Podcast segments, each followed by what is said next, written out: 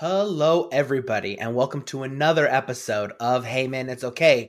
I'm one of your hosts here today, Sky. I'm your other host, Ryan Heapy. I'm also a licensed therapist out of Newport Beach, California. And a little disclaimer, everything I say here is my personal opinion and not coming from professional advice. This is not a clinical setting here. So perfect. Today, we are going to be talking about mindfulness and meditation. And since, you know, Ryan is here and he is the licensed therapist, I figured we should talk to him and ask him a few questions because he's really going to be the one that gives us the best information. And so, Ryan, let's let's dig into it. First of all, what is meditation and mindfulness to you? How do we define it? Sure. Maybe I'll first start with, you know, so as we decided this would be our topic over the last few days, the more and more I got to thinking about it, the bigger this topic got for me. My background in it, I have kind of always been fascinated by different states of mind, I think, since I was a young kid and probably experimented with psychedelics way back in the day. It kind of really got me intrigued and actually got me into really learning about meditation. And that was something I sort of got into, dabbled into when I was probably like seventeen or eighteen, checked out a couple books, but you know, the internet kind of wasn't what it was today. And then I ended up, you know, I was about thirty years old. I was in L A and there was a really cool, there were a couple cool meditation centers out there. They were called like Against the Stream, like slash Dharma Punks. And it was a place that you could go and, and there were, you know, sometimes anywhere between like twenty to fifty people, and they would do some talks, and it really kind of opened up my awareness, expanded kind of my mind into the realm of mindfulness and meditation. And so that being said, mindfulness in and of itself is kind of the harnessing of our awareness, sort of the ability to control our attention primarily onto like one thing. And that could be, you know, onto your thoughts. That could be actually to what's going on here. A lot of times, like a easy way to get into mindfulness would be like just to focus on one thing, perhaps like the dishes or cleaning, you know, and just being very intentional with what you're doing and just focusing on this, this one thing that's right in front of us. When you get into maybe like the bigger definition of what meditation is, and, and kind of in doing a little of this research, I saw all sorts of different definitions of what that can be there. And I don't want to get too into the weeds of all the different types, uh, just to kind of go down the line. You know, there's like transcendental meditation, which often is co- sort of like a brand more than anything. And you get like this mantra that's given to you. And, and that mantra is then, you know, chanted with your meditations. There's stuff like Tantra. There's Vipassana, which is probably what most of us know, kind of the sort of mainly like the focusing on one thing. There is guided meditation. Some people would consider like affirmations a part of meditation. So there's a large body of different types of meditations. And, and over the years, I have studied all sorts of different methods, and they all work for me in very different ways.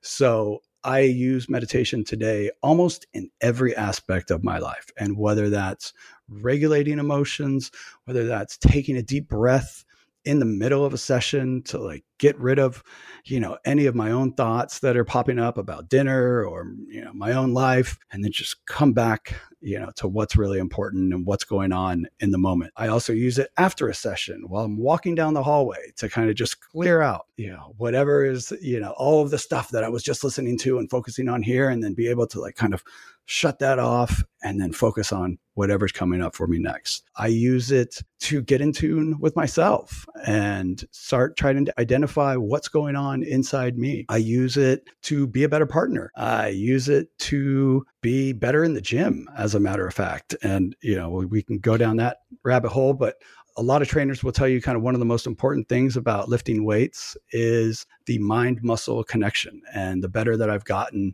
with meditation and mindfulness, the better that I've gotten at like really harnessing that, like getting into the muscle and working, you know, that exact kind of fiber that you want to hit. So there are so many different forms and types. There's also what's called like open awareness or open monitoring that I've heard. And this, you know, can kind of help A D H D. It's where, you know, we switch from this like single pointed kind of like spotlight focus, which we're usually using, to taking everything in and kind of like opening our periphery. And we can also do this like opening all of our senses, you know, sort of pointing our awareness to everything sort of all at once, all at the same time. A lot of this takes a lot of different practice. I was just hearing from clients earlier that, you know, they started meditating and now they're more aware of how often they're lost in thought than ever. And so it can often be, you know, just like when we start working out, you know, we're we're feeling muscles that we haven't felt in a long time, and it's sore and we notice them and they kind of hurt.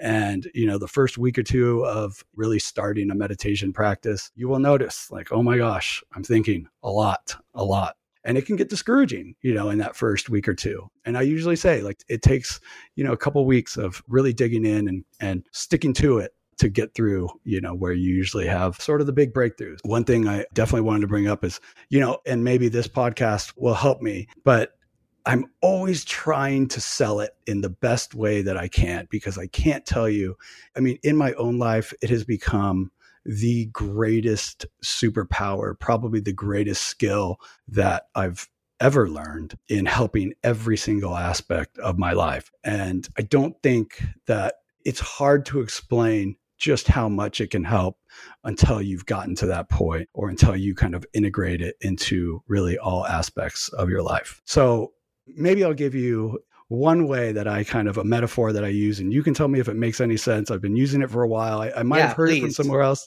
and and it might get a little abstract. So I like to describe kind of the way we live life as being in this river, you know, and it's this chaotic river that's got waterfalls, rapids, rocks. It's half the time. So we're inside this river. Okay. And we're getting pushed in all sorts of different directions. Half the time we're drowning.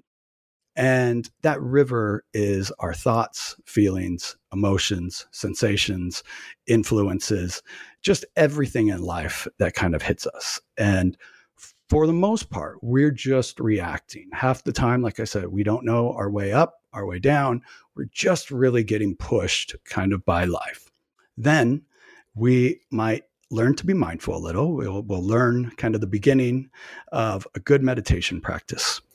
That then allows us to kind of open up, enhance kind of our awareness, and become aware that now look at all these influences that are pushing me. Now I'm able to sort of reflect, to pause, to notice, you know, the direction that all of these things, you know, that they're kind of, all of them are like little dictators in our lives. And then when we're able to kind of stop and sort of get this new witness, in a lot of ways it's called, we're able to recognize what is going on. And we open up like, oh my gosh, look at this river that's pushing me in all these different directions. Okay. That's sort of the first, the beginner's experience, right? Then we get a little better with it. We're able to then, you know, really reflect and maybe manage or regulate our emotions. We're able to be aware of like what's coming in, uh, what we're taking on. And in a lot of ways, we're learning to swim in this river. And then we can often swim just right along to the riverbank, get out of the river if we need to, turn around, see kind of everything that is going on in our lives. All right. And then I think we can get to a place where if we get really good, really good at regulating, we're able to sort of bend the river and really take some added control into our life. Okay. Then the final piece is we're able to walk back into that river. This is when you you kind of really learn to kind of master it, and you can kind of find like the one with everything moments that come with meditation. And you can kind of become the river and sort of assimilate into it and be one with it. I think that's where that's where like the real beauty and magic comes. But there's really like beauty and magic in each one of those stages, I believe. Did that make sense? Yeah, yeah, for sure. I mean, okay. I think that followed along really nicely for me. And as someone who is, you know, fairly new to mindfulness and fairly new to meditation, you know, since twenty nineteen, really only, it makes a lot of sense, because I can see where, you know, you take a, ch- a second to look back at the river and see where you've been and what you made it through, and be able to kind of take more control from that point forward, for sure. Yeah, we're really, like I said, you know, a lot of people call it, you know, the witness, the observer. You know, you're sort of given like all of a sudden this, this like third person point of view of, you know, your life, your feelings, your thoughts. And then, you know, you can, you're given that added ability to then decide, you know, what's the course of action. And, you know, I know something that was really powerful to you was the way your therapist kind of taught you about mindfulness and sort of that choice point, I think, that was in the middle there, which, you know, is really cool. Yeah. I mean, I'll have to find somewhere to put that up, but yeah, I mean, I can tell you that at first, mindfulness was very, very hard. You know, my wife tried getting it in my head. It was a pretty new concept to me from twenty sixteen when we got married until, you know, I went to my first therapy session. I called her up and I'm like, babe, you'll never guess what I learned. I learned mindfulness. And she was just like, are you kidding me? Like, she's so glad. But at the same time, she's like, I can't believe this one woman, after talking to you for one hour, got this into your head. And I've been trying to get it into your head for for years. And you're right. It is something that at first it's something you have to be conscious of, something that you're aware of, something to kind of like make sure you take the time, breathe, take a step back. But the longer you use it, the easier it is just to integrate into your life.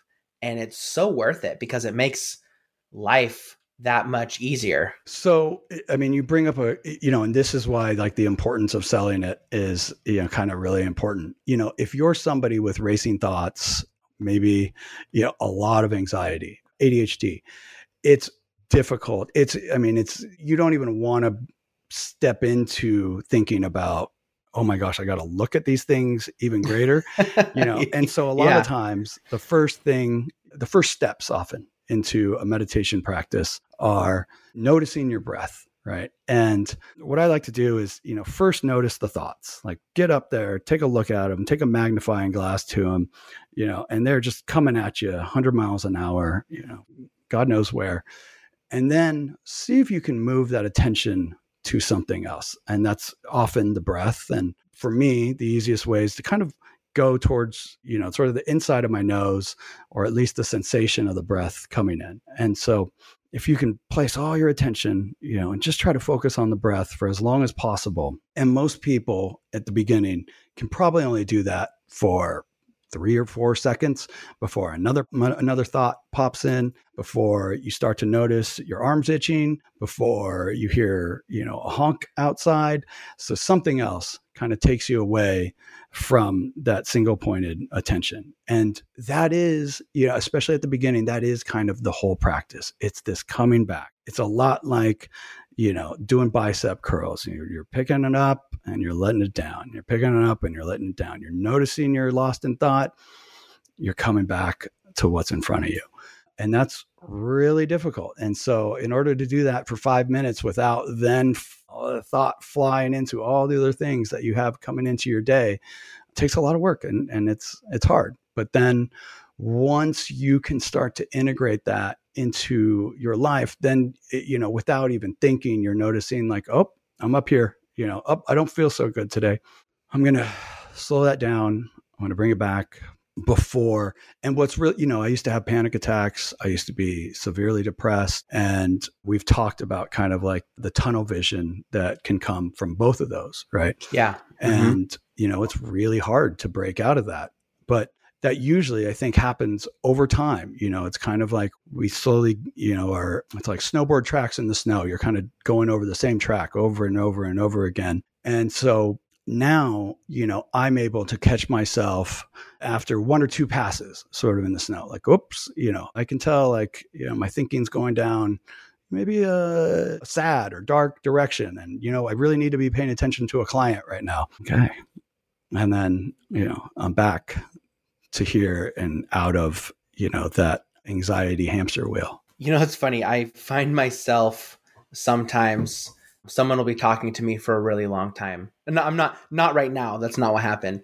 But sometimes somebody will be talking to me for a really long time about something, and I'll be listening. And then all of a sudden I'll notice my thoughts start to wander, and I'll start thinking about, oh, something they said made me think about this. And that made me think about this. And that made, oh my gosh, this person's still talking to me. I'm missing every single thing they're saying. I better tune back in and hope they don't ask me a question right away. Mm-hmm, mm-hmm.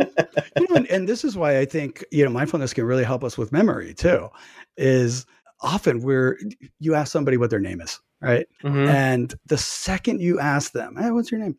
You're already up in thought thinking about maybe the next question you're going to ask them, what the, you know, you're looking at their clothes, whatever, you have completely missed their name. It's not registering. You have no idea, you're gone. And so it, partially, and not to toot my own horn, but, you know, I really think this is what helps me at least be a decent clinician is, you know, that I'm able to, to recognize when I'm no longer connecting, when I'm up in thought, you know, when I'm thinking about dinner, when I'm thinking about my day. And I mean, it's so easy, you know, to, I mean, to sit here with somebody, you know, for fifty minutes and not wander into, you know, my own world is, and I give it up entirely to my meditation practice that reminds me, okay, come back, you know. And when I'm working, you know, and, and this is maybe at the end of the, the podcast, I'll kind of go down a list of people that I think are really great to to follow if you're wanting to get into the space. Yeah, perfect. Um, but there's this guy, Loch Kelly, who's also a psychotherapist and, you know, has a really great way of explaining what he calls, he has two different practices. One's called effortless mindfulness, which I think is not always so effortless. And then one also called open-hearted awareness. And, okay. you know, kind of what his theory in some way is that if we could operate from this always present, always mindful, you know, almost always sort of one with the moment, that we then would, you know, not only be taking in everything that we need to take in, but that we also then almost already have everything in our operating system to operate from this fully present, aware space. If does that make, I don't know if that makes any sense. Yeah. Oh yeah, um, totally.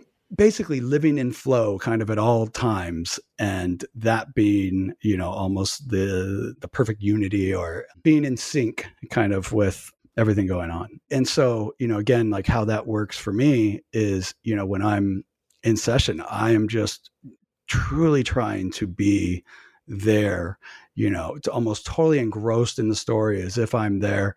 And then that's when, you know, I'm able to give, ask the best questions, to validate in the best ways. And, and to, to, I mean, it's almost like deep empathy, you know, truly just connecting with somebody, and even more like, so putting yourself in their shoes. Yeah. So do you find that you find other practices easier than others as far as mindfulness, or maybe even like meditation? You know, are there things that you find yourself doing more often than others because they're just easier or quicker to do?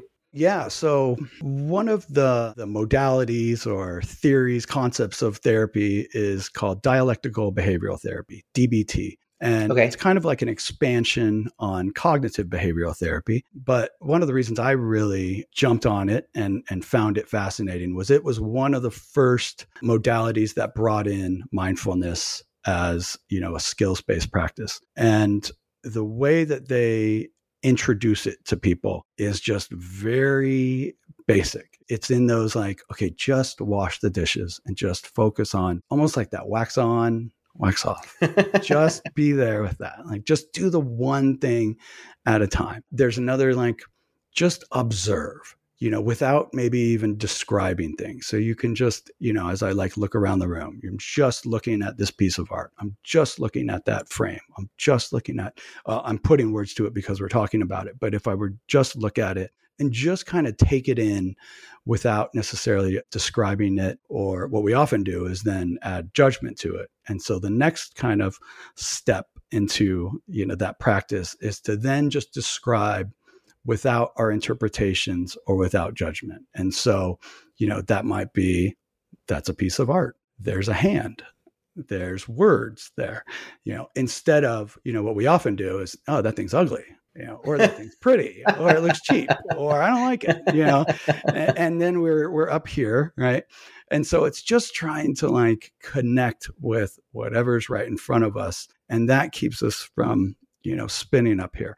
So kind of back to your question, that is kind of an easy, or a may, maybe like a, a shorter step into being more mindful than immediately going to, okay, let's look at your thoughts. Now we're going to focus on the breath. Now I'm going to have you go into, you know, your heart and see if you can breathe into that place. And then, you know, and, and like the one I was talking about that, uh, that guy Loch Kelly does with the open-hearted awareness there, you know, I think you, you kind of first start with your breath. you kind of center yourself, but then you're expanding your awareness. You're like opening your peripheral vision. You're opening your hearing to kind of take in everything around. You're opening sensation to feel front, back. And so you're really trying to open your awareness almost as as far as possible. Okay.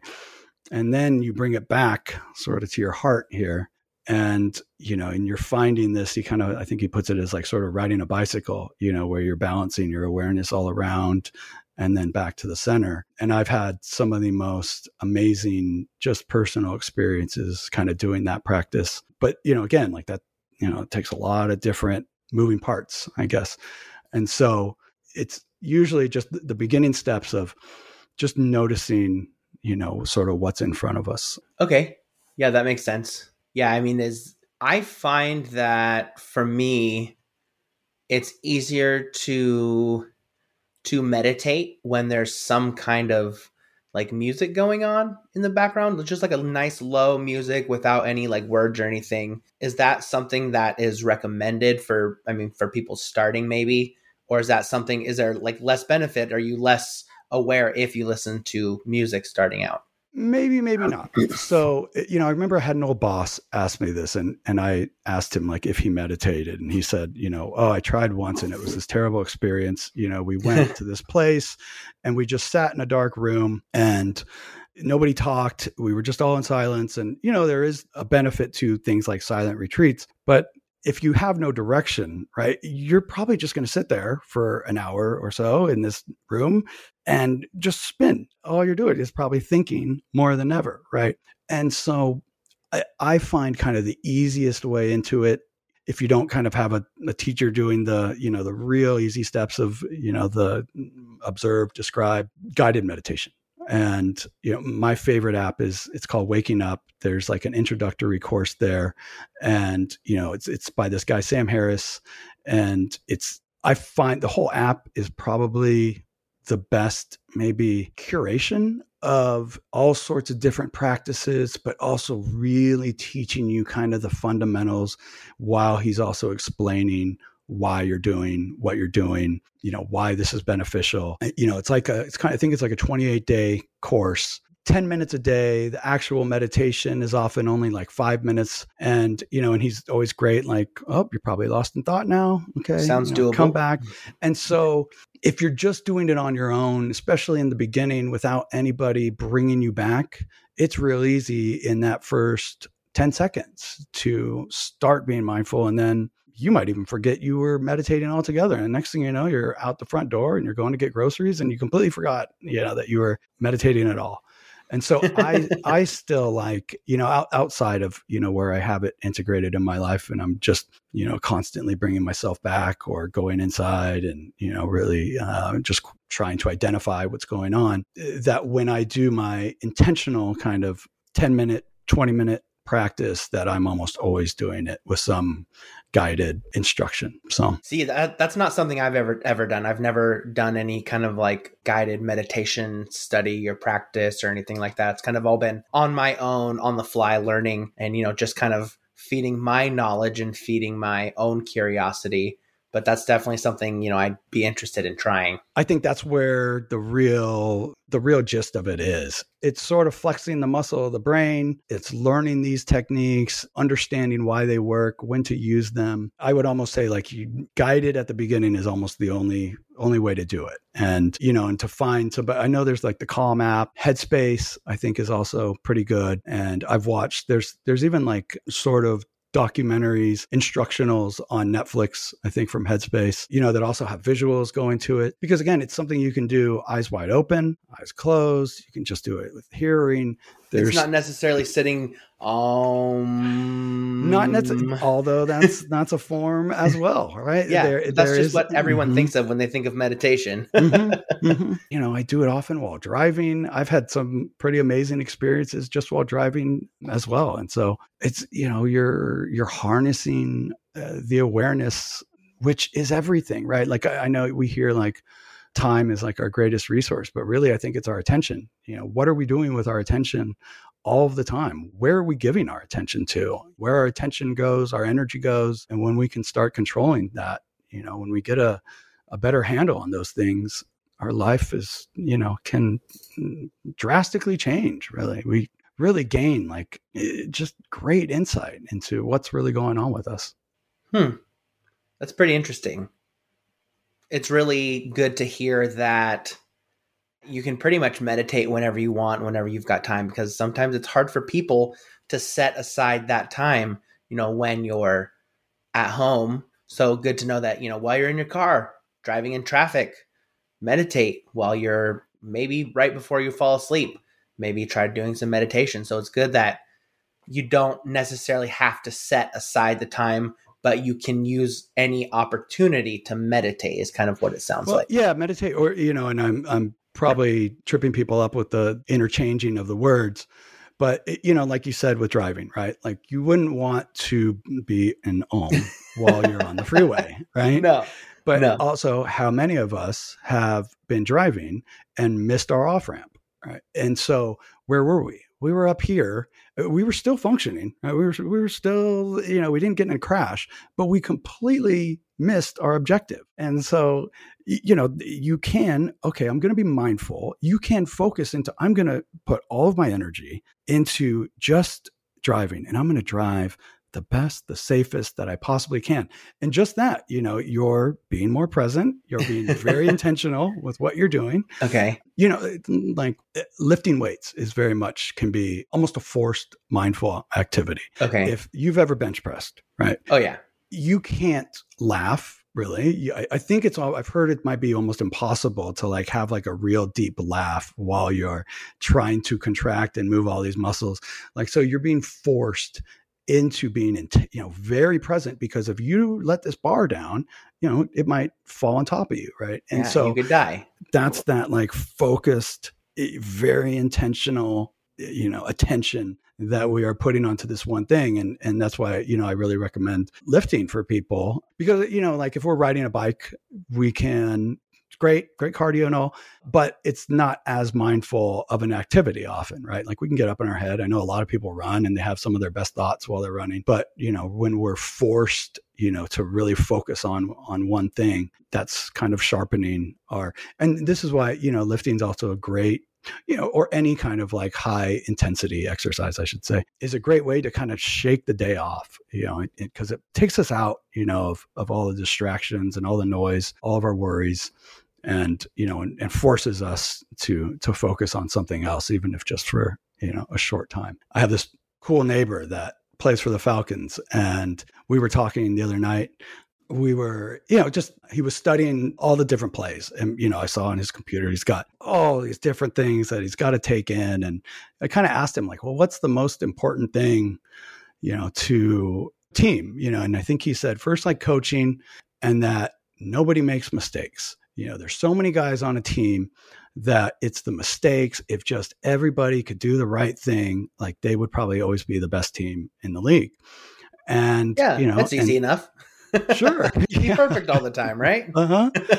And what's, the, you know, what does it take to not make a mistake? I mean, it takes, you know, being half the time, right? It's when we're distracted. It's after somebody is in their head over something. Maybe there was, you know, a lot of times, right? Like when we say like people choke, they might've missed one shot, and then they're in their head over missing that one shot. Now the anxiety's taking over.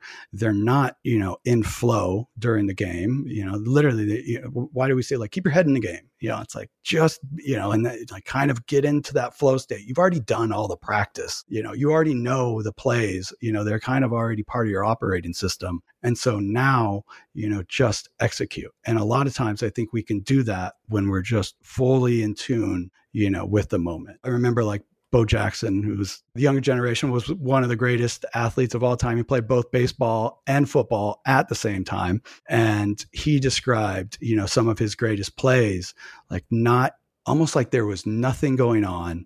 And he was just in this perfect rhythm. There was like no crowd. I mean, he was just in this perfect flow state, doing, you know, just kind of like his body was operating almost purely instinctively. So yeah, is that like is that like being able to do something like knowing the back of your hand, just something yes. that you just do? Yeah, yeah, I, you know, and and I think in learning those things too, right? Like when we're studying, right? It, like, how do we end up doing a good job on something? Like first, I think we have to, we have to internalize it. We have to learn it. And even in that, you know, that studying, we have to be fully present. How often do we open a book and within the first paragraph, you're gone? Like we're, we're already thinking all sorts of other things. And then we have to go back and reread that paragraph. Guilty. It happens to me all the time. And more and more today, we're, instead of being mindful, all of these influences that are coming at us are making us more distracted. You know, as a society, we have the shortest attention span that we've ever had. And, you know, and so it's very easy to just have this, you know, TikTok, right? They're all six seconds or something like that, you know, yeah, um, but just Some one them, yeah. right after another. And, you know, one of the reasons I think video games can honestly be sort of mindful. And I think that's why a lot of kids sort of get into them, is it's the one thing that they're fully engrossed in, you know, where they're almost in their flow state. And so we could kind of help people oh. take that, right? Like you were, you were telling me, you know, that video games can help people when they're down. You know, it's yeah. kind of like they're, uh, it can be a distraction. It can make them feel a little better. Something to help you turn off your mind. Exactly. Oh, exactly right. Because that now makes a lot of sense. We're no longer thinking about all the, all the stressors. We're fully engrossed into this other world. And we're also, you know, problem solving. We're, I mean, we're often deeply in flow, you know, working on this video game. That's really, I never thought about that before. That's pretty interesting that that could be a form of meditation. I mean, it makes sense why so many people are engrossed in it. Like maybe they have some outside things that are going on that just have them so down and so out. And then throwing on a video game that they know pretty well is something that just lets them focus on one thing, kind of like, it's kind of what meditation does, except you're trying to focus on nothing instead of trying to focus on, you know, what you're doing in the game. I mean, it makes, helps, makes a lot of sense. Yeah. It helps us reduce the chatter, right? Like it just, you know, I'm doing it now. Like it just, okay, I'm bringing it back. You know, I'm just going to sit with my body. Another thing that helps reduce the chatter is often substances, right? Like they'll, you'll hear people talk about alcohol or marijuana, that it quiets the noise of my mind. Right. And yeah, it does. And, you know, when I, I was working at a treatment center, and, you know, one of the things I would almost always tell people, the hardest part about this, you know, this process is going to be sitting with your emotions for the first time. And that's uncomfortable as hell. We've been pushing away all of these worries, these uncomfortable feelings, you know, and so if you could, here's where mindfulness and meditation helps again. It's, you know, we're able to then sit with them. This woman, Tara Brach, who uh, has two amazing books, one called Radical Acceptance, which maybe we'll get to do a podcast on, which is my favorite concept, you know, that I've learned in therapy, of just radically accepting the moment and not wishing it were kind of different. But then she also has this other book called Radical Compassion, where she introduces this type of meditation practice called RAIN. And I hope I get the acronym right here, but you know, first you're kind of, you slow everything down, and we're really like tuning into the body. The R, I believe, is recognize. And so we're just kind of recognizing what's going on. Okay. Then we want to allow it. And so if it's an uncomfortable emotion, okay, we're just kind of going to let it be. And then the I is investigate. And so then we kind of dig a little deeper into that emotion. A lot of times I I'm asking clients to, you know, first find where are these emotions sitting with us, you know, and we have all sorts of different words, you know, that we've used over time. Like I'm choked up, I'm hot with rage, I'm, I got a pit in my stomach, right? And these emotions are trying to communicate something to us. And so, so we go back to the eye, we find where is this emotion sitting? All right, it's in my stomach, you know, it's really, you know, it's churning in there. And then we investigate a little deeper, you know, and the better we get with meditation and mindfulness, the more we can kind of get to the core of it. And oftentimes when we turn our attention to these emotions, they're then heard, they're then felt, they're allowed, they're able to sort of communicate what they've been wanting to communicate towards us. And then they often lose, you know, sort of the trigger or the uncomfortability of it. And then the last, the N of the RAIN acronym is then nurture. And so, you know, you kind of, you nurture that emotion in kind of your own way, but, you know, in some ways getting, giving sort of an emotional or metaphorical hug to what you're feeling. So again, I don't know how I got down this tangent, but another kind of way to that meditation, mindfulness, you know, gives us better insight into, into what's going on with us. So I know, mm-hmm. I know, you know, meditation has, you know, mental benefits. Have you noticed people having more physical benefits as well? Yeah. Well, you know, we are often kind of like the beginning of that river metaphor, right? Where we are just being pushed, you know, from one emotion, one feeling, one sensation to the next. You know, I actually wanted to start this whole podcast with how meditation got here. Uh, it's obviously been used in the East for, I believe, thousands of years, uh, you know, whether that's China, Japan, India. India has, you know, there are all sorts of different meditation influences around there. But really, the person who really legitimized it, who brought it to the medical community, was this guy named John Kabat-Zinn. I hope I get this story right, but he was uh, working at the University of Massachusetts, and I believe he was kind of working with a pain clinic there. And he kind of asked everybody, give me your your people in the most kind of chronic pain that can't be healed, all right, or that can't be really, or or that where maybe opiates aren't working for, the treatments aren't working. You know, give me your kind of toughest patients. And I believe he reduced their symptoms, you know, and this, he, you know, did all of this, you know, in scientific research that, you know, they reduced their symptoms something like, you know, twenty to forty percent, I believe, you know, and almost all across the board were able to then reduce their symptoms. So this is where, you know, meditation was then, you know, started to be recognized, right? And now, you know, I think that was twenty, thirty or so years ago. Maybe even longer. I think it was my like nineteen eighty. And now it's everywhere. You know, whenever we go to C V S, it's, there's, you know, five different magazines on meditation. It's, you know, it's all around us. There's apps all the time, commercials. Now it's hard to like weed out and find how it can really be useful for us. So back to the, the physical. So not only, you know, can it help us with our physical pain? Okay. You know, we can take some of the attention that we're placing, you know, on the pain and, you know, put it elsewhere. But, you know, it helps us get out of fight or flight. Okay. So, okay. Which is important. Yes. Which has a lot of physical implications, right? When we are in our, it's called our like sympathetic nervous system, we're keyed up, we're activated, we're ready to like attack, defend. I mean, there's fight, flight, freeze, fawn. And that takes a ton of energy. It takes a toll on us. And so to like be able to reduce that. And so a lot of times, you know, this is, this is a skill in like couples therapy. Okay.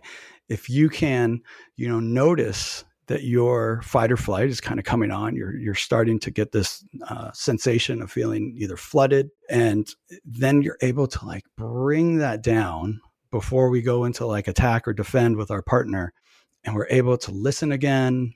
I guess the, the long or the, the, the point I'm trying to make is we're, we're better able to regulate our nervous system. How this can help us with sleep is oftentimes we're up in our heads worrying about all the different things that either happened earlier in the day or that we need to take care of tomorrow. And so we're also sort of often like in fight or flight up there as well. And if we can kind of have the awareness to regulate that, to bring that down, you know, a good like gratitude practice is something you can do here where, you know, now you're shifting your nervous system from worry, from stress, into a state of like safety, comfort, and peace. And then your body can relax. And then, you know, it can finally, you know, hopefully go back to sleep. Pretty interesting. I feel like it's so crazy how big this topic is and how many things that it can cover. To me, is there, I mean, I don't know how you feel about it, but it, can you show us maybe a quick, like guided meditation, like something that you would walk somebody through? Yeah, let's do it. I'll be your patient today. All right. All right. Maybe this will be your first guided meditation. Yeah, because this interests me. So we were just about to walk Sky through his first guided meditation. I'm kind of excited here. Yeah. I also feel a bit of pressure. But that's all right. Well, uh, no, I'm, we I'm pretty excited. I trust you. You know, you you have quite the list of credentials and, and letters after your name. You know, so but, if I'm going to hear from anybody, yeah. I'd like it to be somebody who I know and trust a bit. Thank you. You know, but you know what's crazy? I was listening to somebody talk about a therapist talk about the nervous system, and that therapists don't get trained on the nervous system. We don't get trained on meditation. You know, a lot of these things, uh, we don't get trained on even certain modalities a lot of times. You know, we have to kind of go out and find these things. And so much of the things that I get to use in my practice have come from outside work, you know, and so meditation is definitely one of them. Although I think every clinician, I think kids should learn meditation in school at the earliest age. It helps them, right? I mean, if you can teach a kid to breathe, just slow down, changes, you know, it can change so much for them. Anyways, so here we go. Sky's first. Cool. Guided meditation. Yeah. All right. Yeah. So as I was just saying with kids, let's slow things down. Have you close your eyes and just take some deep breaths in through your nose, out through your mouth. Try to find a nice rhythm where you're not straining. Some people call this box breathing, where you kind of breathe in and count. So you breathe in, two, three, hold, two, three, out, two, three, hold. And, you know, we all have a different counting. It's whatever kind of is a nice rhythm for you. So just sort of in with a nice hold, out with a little hold. And so now that we've kind of just slowed everything down a bit, I want you to notice your thoughts with a little more intention, as if you have a magnifying glass sort of on them. Notice, where are they coming from? Where are they going? How do they appear and disappear? It's probably very similar to my voice. It just sort of comes from nowhere and then sort of fades out. Now see if you can place all of your attention sort of at the beginning, the inside of your nose when you breathe in. And really see if you can heighten that sensation. Be keenly aware of sort of the sense of touch as the air flows through. And now you're probably already back up in thought. And so just bring the attention again back to your nose, back to the breath coming in, and see if you can hold it there for just a tad longer. And while we do this, don't judge in any way whether you're doing a good job, a bad job. The whole practice is really just coming back. Okay, it's noticing that we're lost in thought and then we're coming back. All right, we've already slowed things down, so you're already doing a great job. Now, I'm going to try a different, couple different methods to see maybe which one works best for you. So we just tried, you know, going through the nose. Now, place your attention, keeping your eyes closed again if you can. Yeah. You're checking on the system probably. You know, up in thought, you're, we're thinking here. Slow everything down again. Find that rhythm. And now see if you can place your attention on sort of the gravity, pulling your body into the chair, noticing the contact of the chair with your clothes, the sensation of touch there. And as we do this, whenever we shift our attention to the body, we're also probably very likely to notice any itch, notice any twitch or any flex. And just see if you can kind of relax everything in the body, sort of maybe all at once if you can, dropping your shoulders a bit, allowing your stomach to sort of expand with the breath. Notice any tension in your face and see if you can kind of relax that now too. Relaxing your eyebrows, your brow, relaxing your jaw, maybe unclenching it if you can, relaxing your cheeks. Now see what it's like to notice the attention inside your jaw, to sort of feel from that space. Now go to your shoulders. Relax your shoulders again. And again, if you're up in thought, that's totally fine. Notice the thought, let it go. And then this time we're going to come back to being aware and placing our attention on the entire body all at once. It's where you almost notice it's just kind of like a cloud of sensation. If you really pay attention to it, we're almost not noticing the body. We're we're almost feeling all of the energy around, the temperature, or if there's any air or wind. Now we're going to do one last little method here. Notice your thoughts again, and now place your attention to sound. Be aware of anything that's coming in. Might be sort of the noise or maybe the friction of the headphones. You might notice a soft static. You're obviously noticing my voice. Just see if you can pick up whatever comes into you. And then lastly, let's return to the breath. Take a couple big deep breaths in through the nose. Slowly out through the mouth. A little trick I like to do is to kind of pretend we're blowing out of a straw. It sort of helps us regulate the breathing on the way out. And then one last big breath in, breath out, and then slowly open your eyes and come back to the space. Oh man, that's so, so relaxing and calming.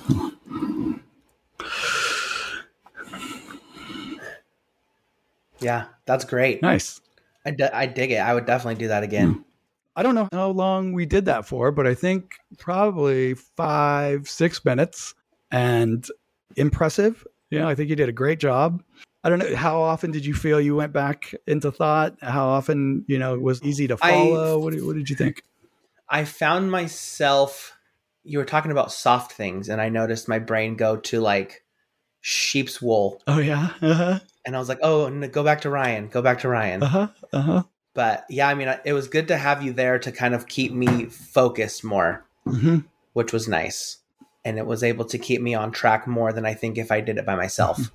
And so you're not going to have any, most likely, we're probably not going to have any major epiphanies here. It was probably just very relaxing. You know, what we did do there was you were able to shift your attention, you know, from place to place, right? Like first to the nose, to the body, different parts of the body, relaxing different parts, and then to the sense of yeah. sound. You know, you you might have even gone to the sense of taste when we go inside the jaw. Mm-hmm. And so, you know, while probably nothing magnificent happened here, it's that continual practice of things like this that then give you the control when you really need it. You know, when you, again, are finding yourself drifting, when you need to pay attention to what's in front of you. And then we get better and better at noticing when we're lost up here and when we're not here, right?